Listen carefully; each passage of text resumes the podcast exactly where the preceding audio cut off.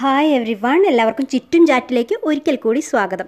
അപ്പോൾ ഇന്ന് എന്തെങ്കിലും ടോപ്പിക്ക് വേണ്ടേ? ഡിസ്കസ് ചെയ്യാം. അപ്പോൾ ഞാൻ വിചാരിച്ചു ഈ സി ബി എസ് ഇ സ്കൂളും ഗവൺമെന്റ് സ്കൂളും തമ്മിലൊരു കമ്പാരിസൺ അതിനൊരു ഇൻസിഡന്റ് ഉണ്ടായി ഈ അടുത്ത്. അതുകൊണ്ട് കൂടിയാണ് കേട്ടോ. അപ്പോൾ ഞങ്ങൾ ഗൾഫ് റിട്ടേൺ ഒക്കെ ആയതുകൊണ്ട് രണ്ട് വർഷം മുമ്പ് ഇപ്പോൾ അവർ അവിടെ സി ബി എസ് സിയിൽ കുട്ടികൾ പഠിച്ച കാരണം ഇപ്പോൾ മോനിവിടെ ഏഴിലാണ് ചേർക്കണം. അപ്പോൾ പെട്ടെന്ന് അവനൊരു നോർമൽ സ്കൂളിൽ പോയി കഴിഞ്ഞ് ചിലപ്പോൾ ക്യാച്ചപ്പ് ചെയ്യാൻ ബുദ്ധിമുട്ടാവും എന്നൊക്കെ വിചാരിച്ചിട്ടാണ് നമ്മൾ സി ബി എസ് ഇ സ്കൂളിൽ തന്നെയാണ് ചേർത്തിയത്. പിന്നെ വേറൊരു ഓപ്ഷൻ ആലോചിക്കേണ്ടി വന്നിട്ട് തന്നെ ഇല്ല അല്ല പക്ഷേ അതൊക്കെ ഒരു എക്സ്ക്യൂസ് ആണ് കേട്ടോ. വേണമെങ്കിൽ ഗവൺമെന്റ് സ്കൂളിൽ ചേർത്ത് നമ്മൾ ഹാർഡ് വർക്ക് ചെയ്ത് അവരെ പഠിപ്പിക്കായിരുന്നു. അപ്പോൾ അതൊക്കെ അവിടെ നിൽക്കട്ടെ രണ്ടിലും പോസിറ്റീവ്സും നെഗറ്റീവ്സും ഒരുപാടുണ്ട്. ഇപ്പോൾ ഗവൺമെന്റ് സ്കൂളിൽ എന്ന് പറഞ്ഞാൽ ഫീസ് ഒരുപാട് റിഡക്ഷൻ അതൊരു വലിയൊരു അഡ്വാന്റേജ് തന്നെയാണ്. സി ബി എസ് ഇ സ്കൂളിൽ എന്ന് പറഞ്ഞാൽ കുറച്ചും കൂടിയും സ്റ്റാൻഡേർഡ് ഉണ്ടാവും. അതും സി ബി എസ് ഇക്കാരുടെ സൈഡിൽ നിൽക്കുമ്പോഴാണ് ഇപ്പോൾ രണ്ട് സൈഡിൽ നിന്നാലും രണ്ട് കൂട്ടർക്കും ഒരുപാട് പോസിറ്റീവ്സും ഒരുപാട് നെഗറ്റീവ്സും പറയാനുണ്ടാവും.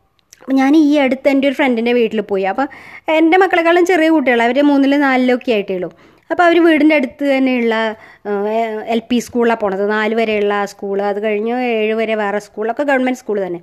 അപ്പോൾ അങ്ങനെയാണ് അവർ ഉദ്ദേശിക്കുന്നത്. അപ്പോൾ ഇപ്പോൾ ഈ നാല് വരെയുള്ള സ്കൂളിലാണ് പോണത്.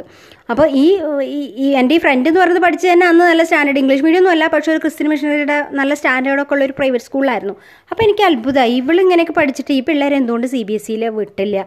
അപ്പം ഞാൻ ചോദിക്കുകയും ചെയ്തു എന്താണ് അങ്ങനെ വിടാത്തത് എന്ന് ചോദിച്ചപ്പോൾ അവൾ പറഞ്ഞത് ഇപ്പം സി ബി എസ് സിയിൽ പഠിക്കുന്ന ഒരു കുട്ടിയുടെ ഡിമാൻഡും സാധാരണ സ്കൂളിൽ പഠിക്കുന്ന കുട്ടിയുടെ ഡിമാൻഡും എന്റയർലി ഡിഫറെന്റ് അവൾ പറയുന്നത്. അതായത് ഇപ്പോൾ സാധാരണ എൽ പി സ്കൂളിൽ പഠിക്കുന്ന ഒരു കുട്ടി കളർ ചെയ്യണമെങ്കിൽ അമ്മ ഒരു കളർ പെൻസിൽ വാങ്ങി തരുമോ എന്നേ ചോദിക്കുള്ളൂ.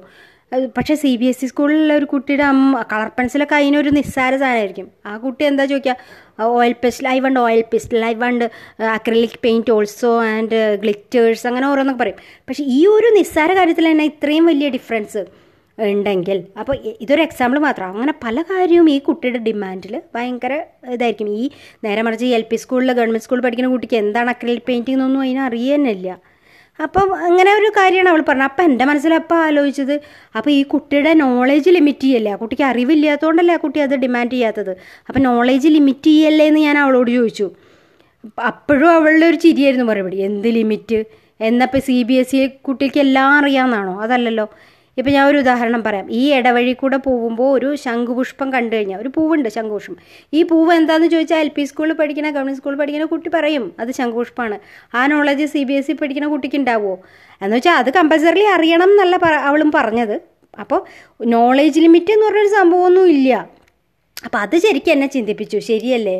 ഈ സി ബി എസ് സിയിലെ കുട്ടി കുറേ നോളേജിയസ് ആണ് റിസോഴ്സ്ഫുൾ ആണെന്നൊന്നും പറയുന്നത് അർത്ഥമില്ല. അപ്പം രണ്ട് സൈഡിലും ഒരുപാട് പോസിറ്റീവ്സും ഒരുപാട് നെഗറ്റീവ്സും ഉണ്ട്. പിന്നെ നമ്മുടെ ഗവൺമെന്റ് സ്കൂളുകളിലെ പ്രോത്സാഹിപ്പിക്കുക അത് തന്നെ ഞാൻ പറയുന്നുള്ളൂ. എല്ലാവർക്കും നന്ദി. നല്ലൊരു ശുഭദിനം ആശംസിക്കുന്നു.